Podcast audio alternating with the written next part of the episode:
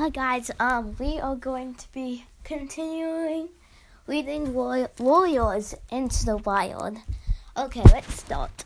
Um, let me just sit down for a second, put the phone somewhere. Um, okay, um, so we stopped at almost chapter, um, the end of the chapter, but it was going on for like way too long. Um, yeah, it was like 30 minutes last time, so gonna make it a little bit shorter. Um, thank you for your introduction, Graypaw. Meow. Lightheart coolly. Blue Star was still staring at Rusty. You fight well for a two-leg pet, she meowed. Rusty and Graypaw exchanged confused glances. How could she know? We have been watching you both, Blue Star went on, as if she had read their thoughts. We wondered how you would deal with an intruder, Graypaw. You attacked him bravely. Graypaw looked pleased with at Blue Paws, Blue Star's praise. Sit up now, both of you. Blue Star looked at looked at Rusty. You too, kitty pet. She sat up immediately and held Blue, Blue Star's gaze evenly as she addressed him. You reacted well to attack, Kitty Pack. P- kitty Pet. Like, Graypaw is stronger than you, but you're used to your, but you used to your lips with to defend yourself, and you turned to face him when he chased you. I've never seen a ki- kitty pet do that before. Rusty managed to nod his thanks, taken aback by such unexpected praise. His next words, her next words surprised him even more. I have been wondering how you would perform out here, beyond the two-leg place. We patrol this boundary border frequently, so I have often seen you sitting on your boundary, staring out into the forest, and now, at last, you have dared to place your paws here. Blue Star stared at Rusty thoughtfully. You do seem to have a natural hunting ability, sharp eyes. You would have caught that mouse if you had not hesitated so long. Oh, really? Rusty stammered. Linepaw, Linepaw spoke now. He, his deep meow, respectful but instant. Blue, Blue Blue Star, this is a kitty pet. He should not be hunting in ThunderClan territory. Send him home to his two legs. Leslie prickled at Lime Heart's dis- dismissive words. Send me home, he meowed impatiently. Blue Star words had made him glow with pride. See, she, she had noticed him. She had been impressed by him. I've, but I've only come here for hunt for a mouse or two. I'm sure there's enough to go around. Blue star was turned ahead to acknowledge Lionheart's word. Now the gaze snapped back to Rusty. Her blue eyes were blazing with anger. There's never enough to give around, she spat. If you don't live such a soft, overfed life, you would know. Rusty was confused by Blue Star's sudden rage, but that but one glance at her looked on Graypaw's face was enough to tell her that he's too, spoken too freely. Lionheart stepped his to his little side. Both warriors loomed over him now. Rusty looked into Blue Star's threatening stare, and his pride dissolved. Then this, these were not cozy fireside cats that he was dealing with. They were mean, hungry cats who probably were going to finish with what Graypaw had started. Heading for home, he f- wait. Uh,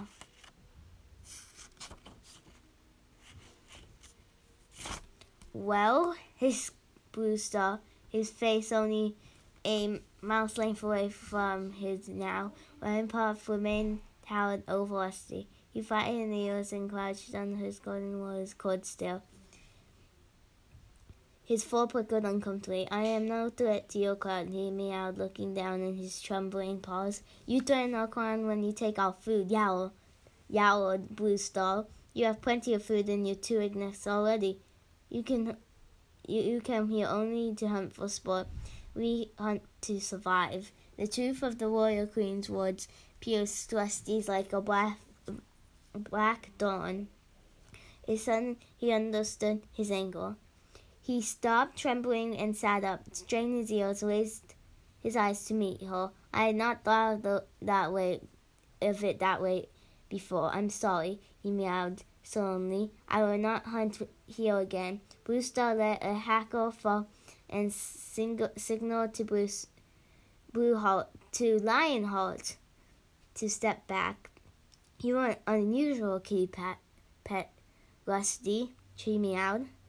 Let's Graypaw's side of leaf made Rusty's ear twitch. He had heard the approval in Blue Star's voice and noticed that she had slapped meaningful glance, glance at Lionheart. The look made him curious. What flashed between the two warriors? Quick, quietly, yes. Is survival really so hard? Our territory covers only a part of the forest, answered Blue Star. We all, we comp- we compete with other clans for what we have, and this year, late new leaf means play is scale. Is the clan very big? Is your clan very big? Rusty meowed, eyes wide. Big enough, replied Blue Star. Until can support can support us, but there's no left play left over. Are you all warriors then? Rusty meowed.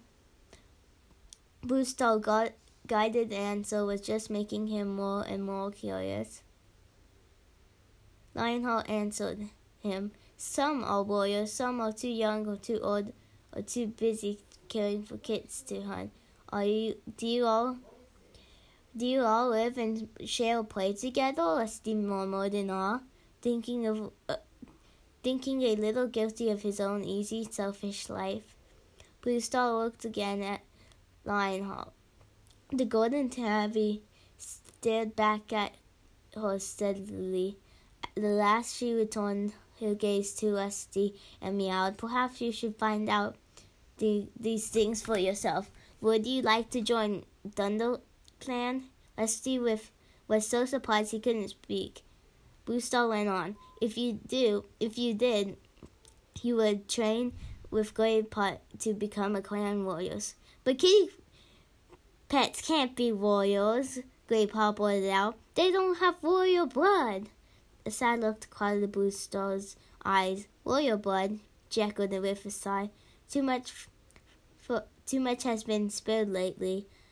Blue Star fell silent as Lionheart meowed. Blue Star is only offering you, you changing, young kit. This is no guarantee you, you will become a full warrior. It might prove too difficult for you. After you, you're, um, after all, you're used to the comfortable life. Leslie was stung by Lionheart's words.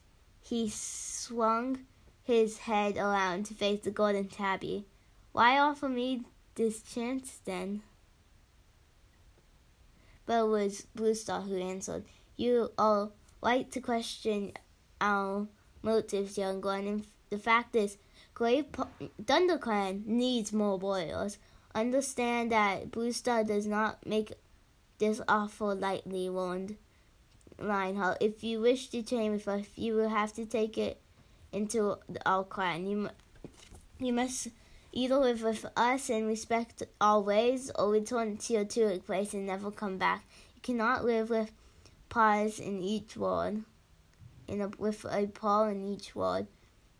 A cool breeze stirred the undergrowth, ruffling Rusty's fur. He shivered, not, not, not with the cold, but with excitement and at the incredible possibilities opening in front of him. Are you wondering if it's worth giving up your comfortable, kitty pet life, asked Bruce Dog gently, but you realize the price will pay you for warmth and food. Rusty looked at her, puzzled. Surely his encounter of these cats have proved him just how easy and luxurious his life was. I can tell you, you're. I can tell that you're still a Tom. Blue Star added, despite the two extent that clings to your form. What do you mean, still a Tom? You haven't been taken to the two legs to see the cuddle, meowed Blue Star gravely. You wouldn't. You would be very different then. Not quite so keen to fight a clan cat, I suspect. Questy was confused. He suddenly thought of Henry, who had been fat and lazy since he visited the vet. What was that? What Star meant with by the cuddle? The clan may not be able to offer you such easy food oh, or warmth, continued Star. In the season of leaf bare, Nights in forest can be cool. Nights in the forest can be cool. The clan world demands great loyalty and hard work. You'd be expected expected to protect the clan with your life, with your life is, uh, if necessary. And there are many mouths to feed, but the rewards are great. You will remain a Tom.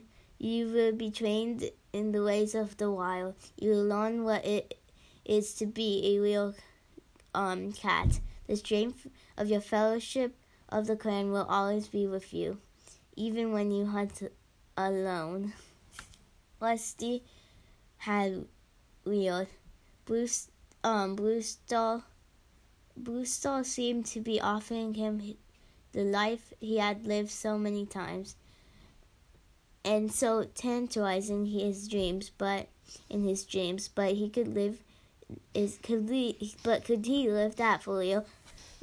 Light Halt interrupted his thoughts. Come, Blue Star, let's not waste any more time. We must be ready to join our other patrol at Moon High.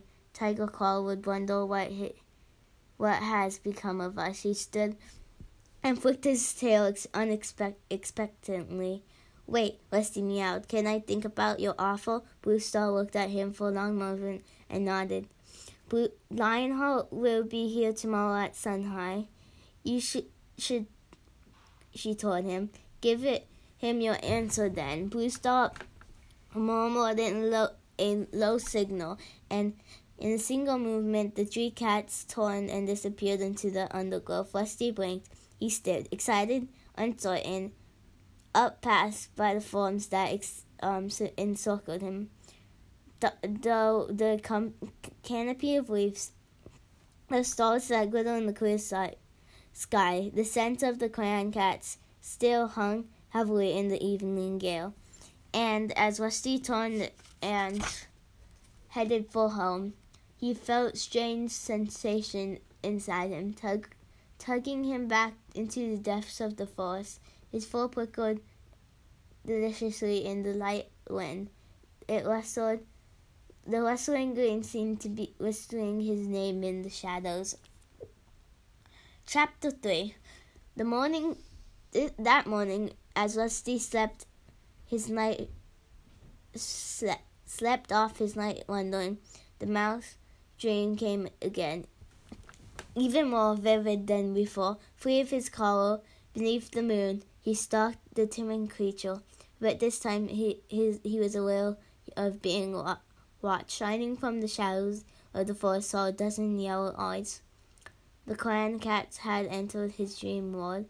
Rusty woke, blinking, in a bright sunshine where the streaming across the kitchen floor. His felt full, his floor felt heavy and thick with warmth. His food bowl had been topped up, and his water bowl whizzed, whizzed, whizzed out and filled with bitter tasting to make water. Rusty preferred drinking from the puddle outside, but when it's hot he, he or he was very thirsty, he had to admit it's easier to lap the water indoors. Could he really abandon his this comfortable life. He ate, then pushed his way out in the cat flap into the garden. The day promised to be warm, and the garden was heavy with the smell of early blossoms. Hello, Lusty. Um, meowed a voice from the fence. It was Smudge. You sh- you should you should have been awake an hour ago. The baby spiritual owls stretching their wings. Did you catch any rusty? asked Smug yawns and and licked his nose. Couldn't be bothered. I already eaten enough at home. Anyway, why weren't you out earlier? Yesterday you were complaining about Henry sleeping in his time away, and today you're not much better yourself. Rusty sat down on the cool earth beside the fence and caught up this tail near the front paw. I was in the woods last night, he reminded his friends. At once he felt the blood in, still of ve- in his veins and his force stiffen. Smug looked down at him, his eyes wide. Oh, yes, I forgot. How was it? Did you catch anything or anything catch you? Rusty paused, not sure what to tell his old friend that what had happened. I met some wild cats. Be, he began. What? Smugs was clearly shocked. Did they get into a fight? Sort of.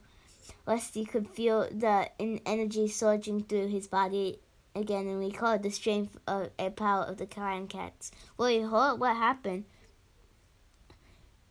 Smug prompted him eagerly. There was three of them, bigger and stronger than any of us. And he fought all three of them? Smug interrupted, his tail twitching with excitement. No, he, he mouthed, just the youngest one.